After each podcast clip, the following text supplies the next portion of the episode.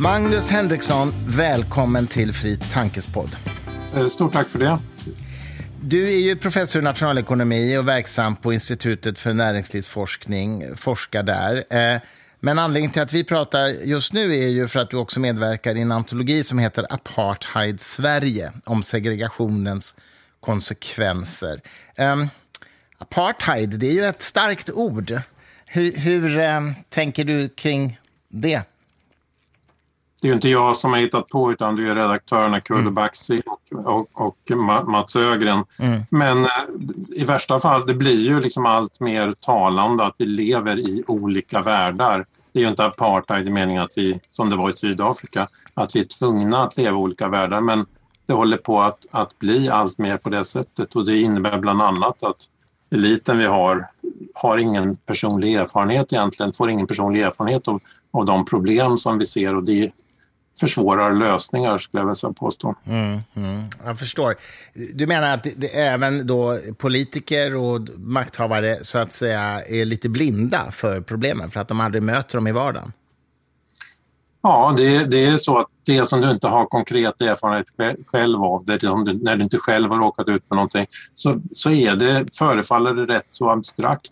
Vi kan ta exemplet eh, kongress, senatorer, kongressledamöter i USA säkerheten kring dem kostar lika mycket som hela polisverksamheten i Greater Atlanta Metropolitan Area som det heter. Mm -hmm. Och det har ju alltså en befolkningsmängd lika stor som Danmark. Så att i den mån vanliga människor upplever problem så är ju de väldigt, väldigt isolerade från dem. Och, och eh, i hög grad lever våra makthavare isolerade också. De körs i bilar och de är omgivna av Securitasvakter och så vidare. Men finns det någon rimlig workaround kring det? Då? För jag tänker, de, de måste ju ha den säkerheten. Vi har haft flera mm, statsminister och ministermord i Sverige som bekant. Själv, självklart, men, men då måste de ju vara medvetna om att de inte upplever det här själva och sen så ta till sig de utredningar och de rapporter som de får. För det är faktiskt så att de har sedan lång tid tillbaka fått rapporter från, från Säpo, statliga utredningar, från generaldirektörer om hur, hur, vad som håller på att hända, men det inte riktigt tagit till sig det. Men kan du beskriva med dina ord då, vad är det du faktiskt tycker håller på att hända? Bara så vi sätter den backdropen till vårt samtal. Jag skriver ju pratar om kampen, att vi håller på att förlora kampen mot våldsmonopolet. Mm. Du sa från början att jag är nationalekonom och då kan man säga att det mest basala när man läser nationalekonomi det är rättssamhället, att man har ett rättssamhälle och att det bara är staten som har rätt att utöva våld i samhället. För om inte staten utövar det här så kommer någon annan att ta på sig och försöka skaffa sig det här våldsmonopolet för att bringa ordning. Och eh, då har samhället förlorat liksom räckvidd och det in i stora delar av, av, av Sverige. Då, och det, stegvis så händer det på allt fler platser. Vi har ingen aning om vad som händer. Och när man försöker gå in med blåljuspersonal med brandkår och så vidare, brandkår, polisbilar och så vidare, så möts man då av stenkastning eller, eller, eller våld, motvåld helt enkelt. Att mm. det är vi, det är någon annan som äger de här områdena.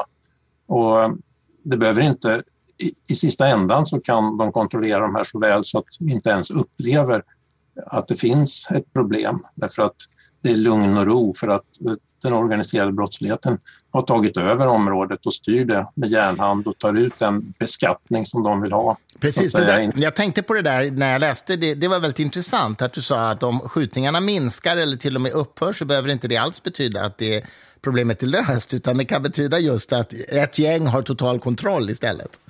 Just det, men idag så är det ju, där är vi ju inte, utan ännu är vi inte det mogna stadiet. Utan jag, jag tittade just, det var 183 skjutningar i Sverige fram till 15 juni. Det är 1,1 skjutning per dag. Och så, att, så, att, man slåss ju om det här våldsmonopolet som samhället då har givit upp. Så är det olika grupperingar som slåss om det här där man vill ha ensamrätt på att uh, sälja narkotika, ensamrätt på att ta ut uh, beskyddarpengar och så vidare. Mm. Och, eh, jag tänker så här, Du, du, skriver ju också i ditt, eller intervjun med dig i boken att eh, du själv tillhör, du lever privilegierat också, men du ser ju det här. Så det är uppenbarligen inte ett... Det kan ju inte vara enda orsaken att politikerna lever privilegierat som gör att de inte ser det. Vilka fler... Jag menar, för du ser det ju, trots att du också lever privilegierat, menar jag. Så det måste finnas fler anledningar till att politikerna inte ser det här. Vilka är de, tror du? Låt, låt mig först säga varför ser jag det? Ja, dels att jag har lärt mig att det här är så viktigt, så det gör mig uppmärksam på det. Men det är också så att eh, min erfarenhet i ungdomen, att jag reste runt i säkert 40-50 väldigt, väldigt fattiga och våldsutsatta länder på en mycket låg budget. Och då mm. på något sätt fick jag en intuition för hur, hur det här fungerar, hur man, hur man måste bete sig.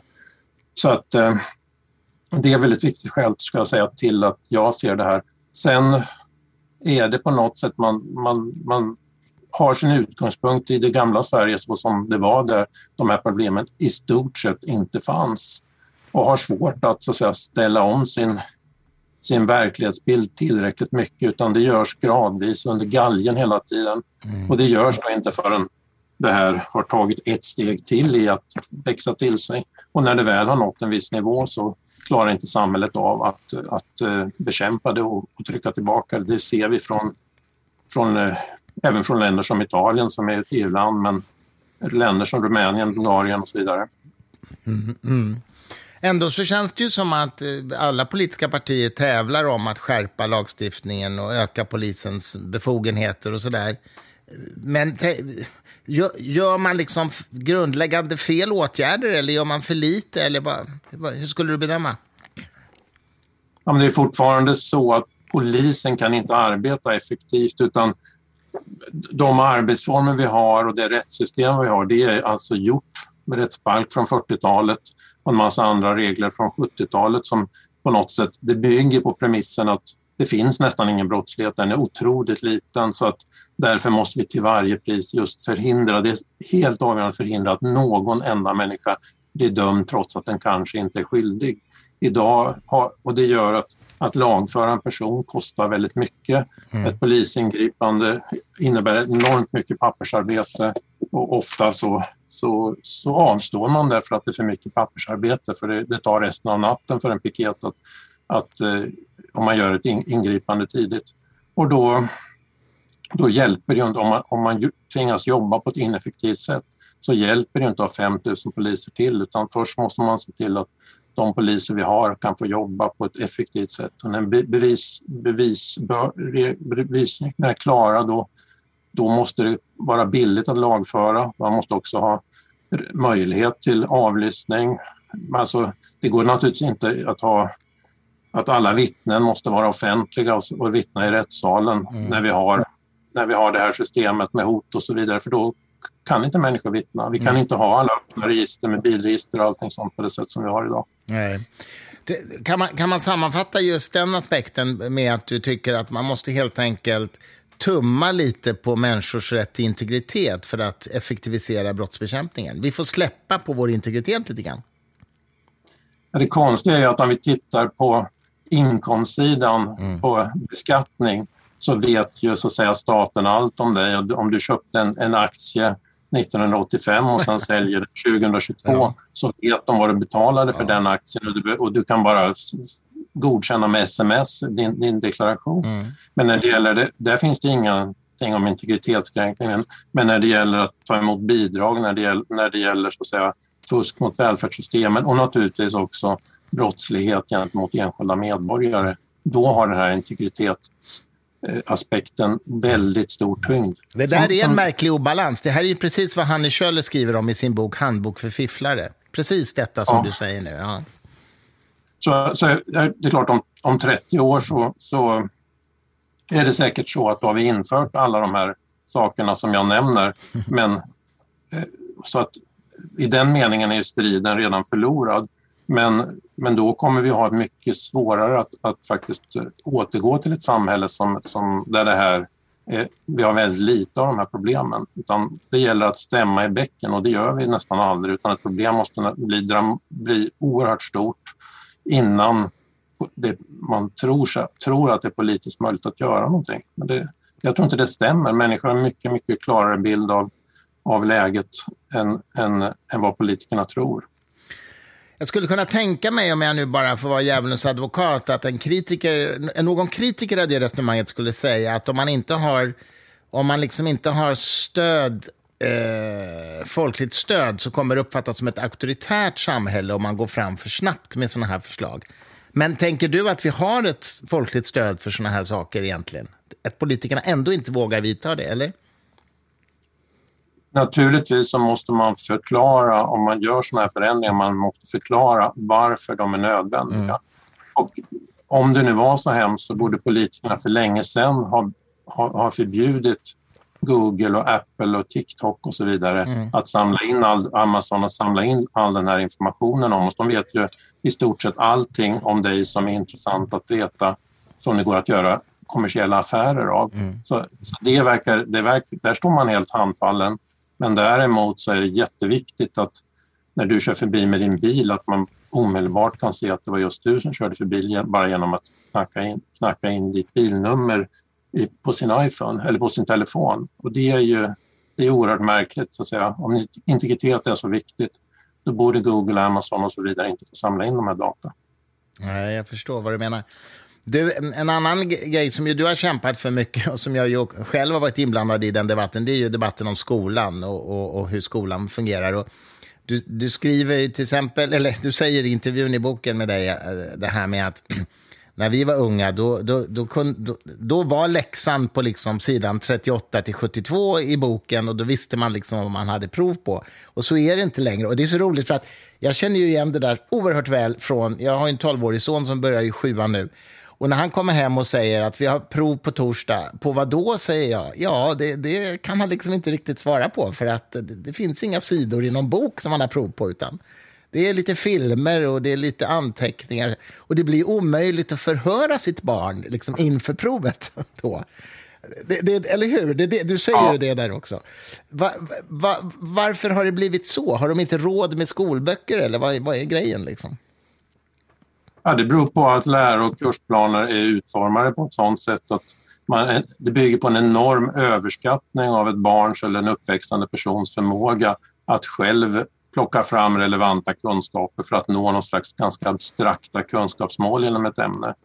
Och, eh, och då blir många helt handfallna. Om man däremot kommer från en akademikerfamilj och själv är väldigt verbalt begåvad, har lätt att, lätt att uttrycka sig och, och också väldigt så stark social kompetens att kunna läsa av vad den här läraren kommer att värdesätta.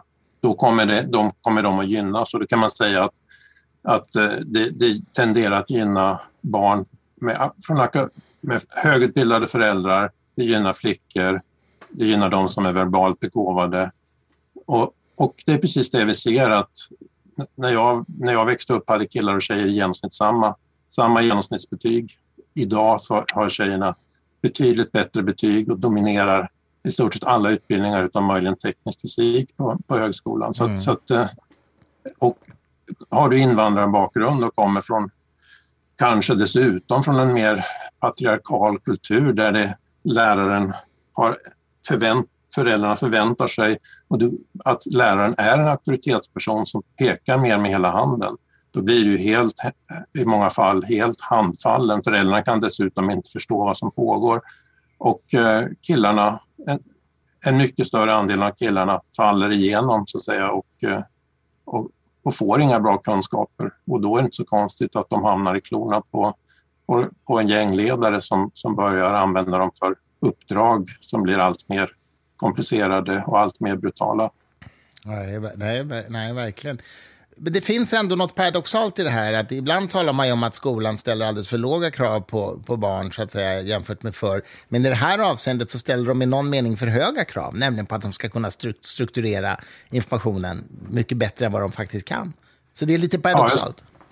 Ja, det, så det, vad, som, vad som kan hända och vad som händer är att det finns många som jobbar oerhört hårt i skolan och gör jättemycket men man gör ofta fel saker. Så när man tar studenten som 19-åring så har man ändå inte speciellt mycket systematiska ämneskunskaper. Till exempel ämnet historia har man då läst huller om buller och hoppat över vissa delar. Och sen slutar det med att du, du vet ändå inte om Gustav Vasa var, var levde före eller efter Kristi födelse. I, värsta fall. och du har ingen aning. Alltså, det, det händer mig hela tiden att yngre människor hur kan du veta allt det här? Hur kan du veta att den kungen kom före den kungen eller att Sverige hade de och de relationerna på 1400-talet? Ja, därför att vi som nioåring, åtta, ja, mellan åtta och elva års ålder, så fick vi oss någon slags kalendarium av svensk historia och så småningom av europeisk historia. Mm. Och det har man sen under livet kunnat hänga upp allting som man har hört på. Och då finns det någonting där och får man inte det vid den åldern, ja då, då kommer man aldrig få det sannolikt. Det där är väldigt intressant det du säger. Jag, jag tror precis som du att om man, om man har ett slags grid, eller vad ska man kalla det, ett slags nätverk som gör att man kan hänga upp ny kunskap, då kommer man ihåg den nya kunskapen mycket, mycket enklare än om man inte har den där griden under. Nej, och, och det konstiga är att, att i skolan man blir nästan en ursäkt för att du ska till exempel plugga glosor eller att du ska lära dig namn, namngeografi och sånt. Trots att precis i den unga åldern kan du lära dig exceptionellt mycket om du gör det systematiskt och bara säger att ni ska lära er 40 glosor om dagen så kanske du kan göra det. Men om, om du säger att ni behöver kanske inte, jag är ledsen, ni ska lära er lite glosor så hamnar man på tre glosor om dagen istället för, istället för 40. Eller, eller ta namngeografi, världens namngeografi. Att ju mer man kan om det desto både mer intresserad blir man av nyheter och olika händelser i världen och man kan också placera ut de här händelserna på ett sätt som gör att man har ett grid, som du säger, över, över hur världen ser ut. Man börjar i det egna landskapet och sen så går man över till hela Sverige, sen är det Skandinavien, mm. sen är det Europa, sen är det, sen är det världen. Och precis så var det vi gjorde. Och eh, det, det finns vissa skolor kanske gör så fortfarande, andra gör det inte alls, vilket gör att många har ingen aning om så att säga var, var ligger Mjölby, var ligger Linköping, var, li, var ligger Landskrona någonstans. Mm. Och säger någon Landskrona, det betyder ju ingenting om du inte har en aning om det ligger i, i Skåne eller Norrbotten eller vad det kan vara någonting. Nej, det, det, en annan reflektion jag har gjort som har barn i den där åldern är ju att lärarna Alltså, jag upplever att lärarna pratar till, till en klass på 12-13-åringar som om de vore sju. Alltså de pratar, pratar mm. barnspråk. Det är till och med så att jag tycker att de pratar barnspråk med föräldrarna på föräldramöte. Det är otroligt provocerande. Har, har, du, har du erfarit det någon gång? Ja, alltså man har ju sänkt eh, graden av, av komplic, kompliceringsgraden i det språk som man utsätts för. Mm. Och om, om du jämför då om du tar Nils Holgerssons resa av Selma Lagerlöf, det, det, är en ganska komplicerad bok som man då läste i, i lågstadiet i princip. Mm. Och, och, alla läste den i lågstadiet och möjligen så, någonstans mellan 8 och 10 års åldern. Och eh, den, det komplicerade språket har man inte och då kommer man inte tillgodogöra sig svenska på ett sådant sätt. Och det ser vi också att, att många har ett väldigt begränsat ordförråd i svenska och säger att ja, det är kanske inte så viktigt, det viktiga är att bli bra på engelska. Men det betyder ju att vårt eget språk utarmas eh, successivt. När vi inte, det är liksom ingenting som man, talspråk lär man sig automatiskt men skriftspråk och mer avancerat språk det måste man så att säga, träna systematiskt för att eh, tillägna sig. Och har man gått en riktigt bra skola så, så brukar man säga så kan man ungefär 40 000 ord när man tar studenten. Mm. I, i, i, man har mätt i, i, USA, i slummen i USA, eller i getto, getton i USA, så där, kill, killar som är, har misslyckats i skolan kan ofta bara 12-1300 ord. Det betyder att om du kan 40 000 ord och börjar ta, prata med dem med ditt språk så förstår inte de vad du säger. De bara har en vag aning. Och det är inte så konstigt att man blir provocerad om du, bör, om du talar till dem, för det är som att du talar nästan på ett annat språk. Ja. För de kan så få ord och, och, och, och det här det hade, aldrig, det hade inte behövt vara så. De hade, kunnat, hade de bara så att säga, exponerat för och tränats att läsa texter som är meningsfulla och så att säga, bygger kunskap systematiskt, då hade de haft ett helt annat ordförråd. Mm. Tycker du att det finns någon riktning i den svenska skolutvecklingen nu som går åt rätt eller fel håll? Alltså, eller vad tycker du om liksom, skolutvecklingen just nu? Alltså små steg, små steg i rätt riktning görs ju till exempel nu då att man eh, ska bedöma eh, vad elevens kunskaper när man är slutför utbildningen i ett ämne efter nian eller i, mm. i slutet på gymnasiet istället för att man under resans gång ska bestäm, bedöma enskildheter. Sen, sen, eh, skulle, sen skulle kursplanerna i de olika ämnena skulle behöva bli betydligt mer konkreta. Vad är det man ska lära sig? Vad är det man ska kunna? Vad är det man, man, mm. man testas på? Och eh, eh, i matematik så, så, så, kan man inte ha att man ska kunna eh, förstå begrepp utan man får ha helt enkelt att, att du kan räkna, du kan lösa de här tal på den, den här den här nivån väldigt konkret. Det är ändå så, det är ändå det som är kunskaper. Mm. Precis som, som någon skrev i DN Debatt, en lärare skrev i helgen om att, om, om att eh, när, sim, när, man, när det gäller simning så ska man kunna simma 200 meter varav 50 meter på rygg tror jag när man mm. slutar nian. Mm. Väldigt konkret och tydligt. Och det satsar man då på med, med sommarkurser och annat som man ska klara. Däremot matte är det ju helt oklart eller historia vad, vad kunskapskraven är så då blir det ju då blir det inga sommarskolor för att ingen vet vad det är egentligen som man ska kunna när man översätter ser de här luddiga begreppen och ska översätta. Så det är så otroligt lätt att rätta till egentligen. Men det finns så många bromsklossar i systemet som vägrar att göra det, som har liksom sina stakes i, i det nuvarande systemet så att säga. Mm, mm. Du resonerar ju också lite grann i boken kring eh, religiösa friskolor. Um, men verkar inte riktigt vilja gå hela vägen som ju nu Liberalerna och Socialdemokraterna vill, att förbjuda dem totalt. Det, det tycker du inte, eller? Alltså det, var en, det var en pragmatisk väg att gå. Mm. Alltså, vad, vad är alltså politiskt möjligt? Det är lätt att säga att allting ska förbjudas. Nu, nu har det en förhållandevis liten omfattning och eh, det är bara muslimska, muslimska friskolor med det som man ser som problemet. Att, att du kan slå två flugor i en smäll i värsta fall. Du tjänar, du tjänar bra med pengar, du kan få donationer från Saudiarabien mm. eller, eller, eller liknande länder och bedriva ideologisk skolning samtidigt och ha de här lokalerna som du kan använda på kvällen för, för helt andra verksamheter, så här subversiva verksamheter. Mm. Och eh, om de nu lär sig hur man gör det här då kan de bara duplicera och göra om det här om och om igen i varje, varje stad så att säga.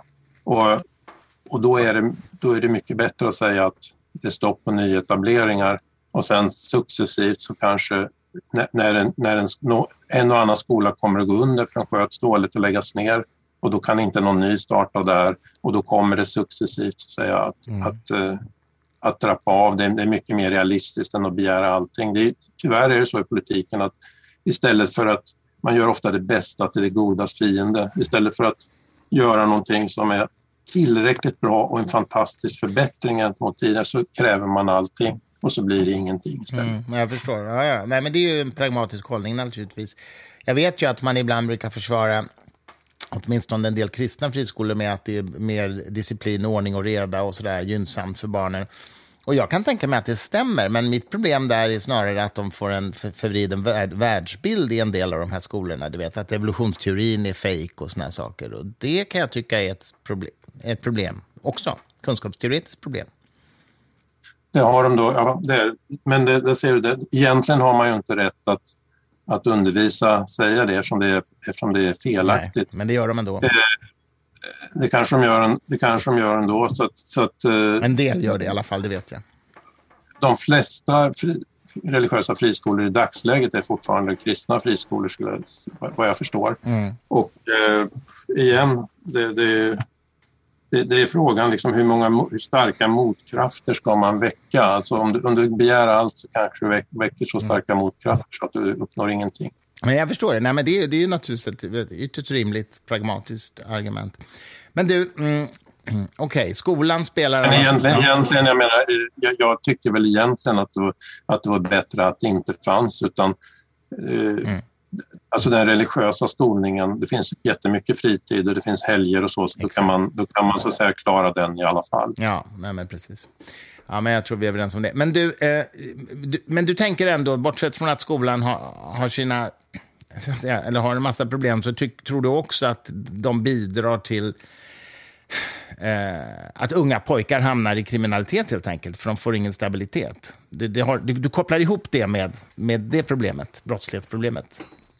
Ja, om du inte ser, jag menar, människor är inte dumma om, du, om de inte ser att en väg framåt är att, så att säga, lära sig användbara saker som, som gör att du kan lyckas i, det, i samhället, i den formella ekonomin, någorlunda, med någorlunda stor sannolikhet.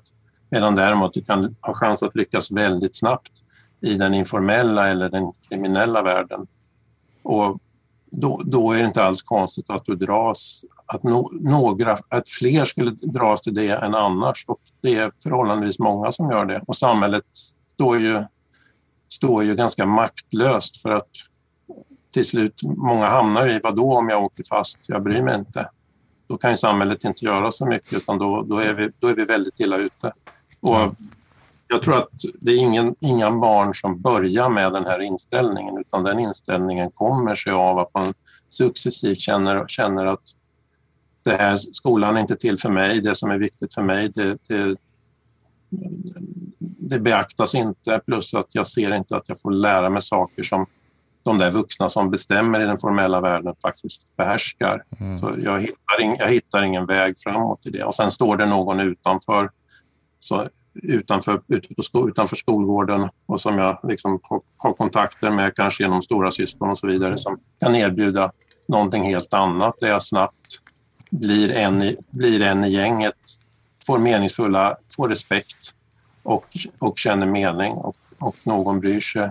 Och egentligen att erbjuda karriärmöjligheter och karriärstegar och annat som, som visserligen är förvridna men som, som jag uppfattar som att att jag, jag, jag dras in i det och det, känns, det, det, är det som känns meningsfullt. Om man väl dragits in i det så är det svårt att ta sig ur det. Mm. Vi är ju vanemänniskor, så att säga. Vi, vi gör det vi råkar ha börjat göra och det förstärks hela tiden och får vi positiv förstärkning så, så bara gör vi mer av det. Så att, eh, mm. Det gäller att stämma i bäcken igen, att, att det här inte, inte ska uppstå. Mm. Du, eh, avslutningsvis skulle jag vilja höra lite grann hur du tror och tänker. Vi går ju in i en valrörelse nu och eh, om du bara får säga lite grann, inte hur du vill att det ska bli, utan snarare hur du tror att det blir. Vad kommer vi se för valrörelse och, och, och vad kommer den landa om du vågar dig på att gissa någonting om utgången? Ja, det är klart att, att framför allt eh, brottsligheten och segregationen kommer bli så att säga, en, en stor fråga. Och man kommer att tävla om att, att att vilja om, att komma med förslag mm. på åtgärder.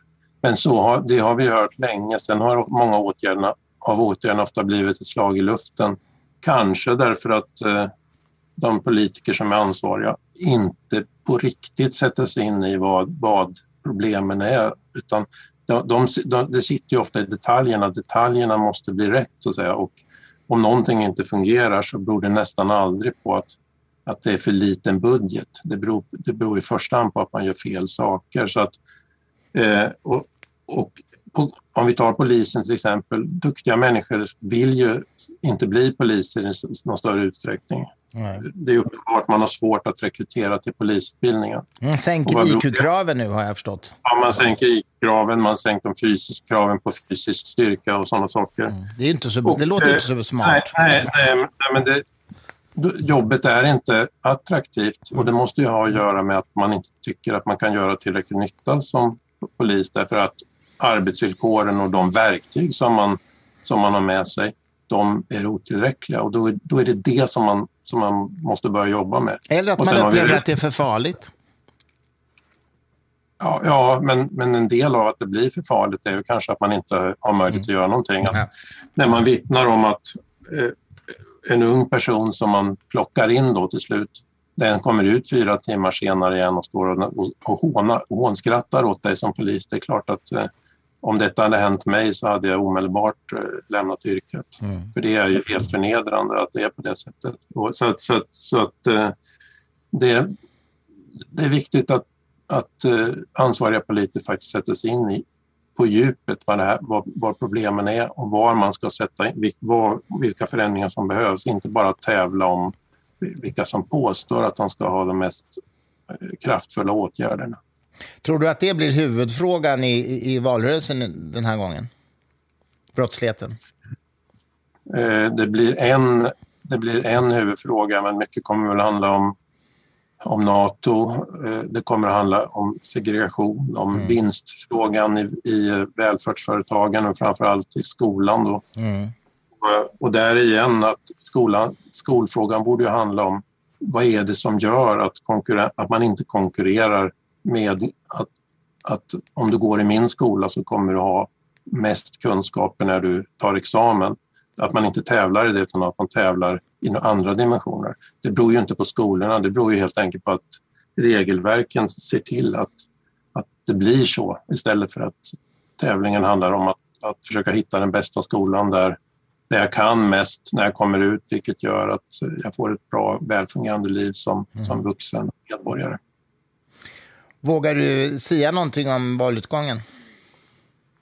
Vad tror du? Jag tror det, kommer, det kommer, bli, det kommer vara 50-50. Det kommer bli extremt, extremt jämnt, precis som det, som det, har, som det har varit tidigare. Och eh, det kan mycket väl vara så att en enskildhet som, som händer de sista tio dagarna kan bli avgörande. Mm. Det kan vara antingen att Sverige råkar ut för någonting så att säga, som kommer utifrån, då kommer det gynna regeringen eller att en enskild minister hamnar i blåsväder, då kommer det gynna oppositionen. Mm. Eller någonting annat som, som, som eh, regeringen borde klarat av. Så det är det som är lite sorgligt, att, mm. att så här små enskildheter på slutet avgör. Det, det säger politiker, allting avgörs de sista två, tre veckorna. Ja. Ja. Ja, det är onekligen en spännande valrörelse i alla fall. Dramatiskt på många sätt, eh, tror jag. Nåväl, eh, vi ska avrunda där. Eh, stort tack, Magnus Henriksson, för att du var med i Fri Tankespodd. Tack själv. Jättetrevligt att vara med. Tack ska du ha.